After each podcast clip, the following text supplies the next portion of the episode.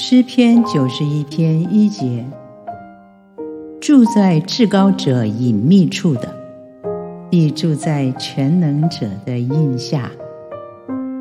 我们熟悉接下来的经文：耶和华是我的避难所，是我的山寨，是我的神。但是住在他隐秘处的概念到底是什么呢？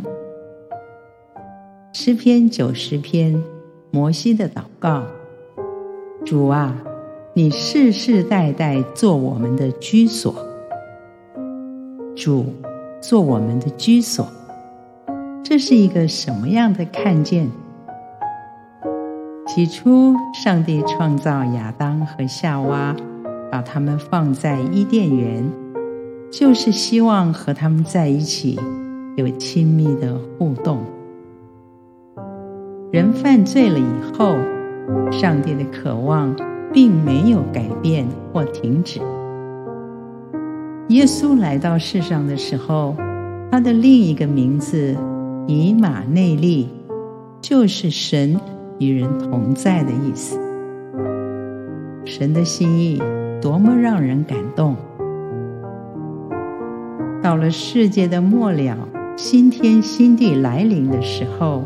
启示录二十一章三节，我听见有大声音从宝座出来说：“看哪，神的帐幕在人间，他要与人同住。”住这个字是一个人，旁边有一位主，巧妙地符合圣经观点。更是神最深的心意。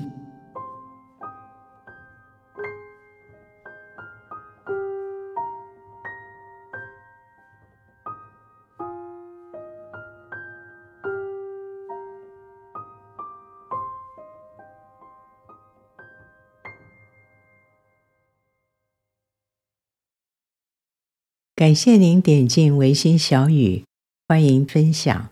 愿我们更贴近上帝的心。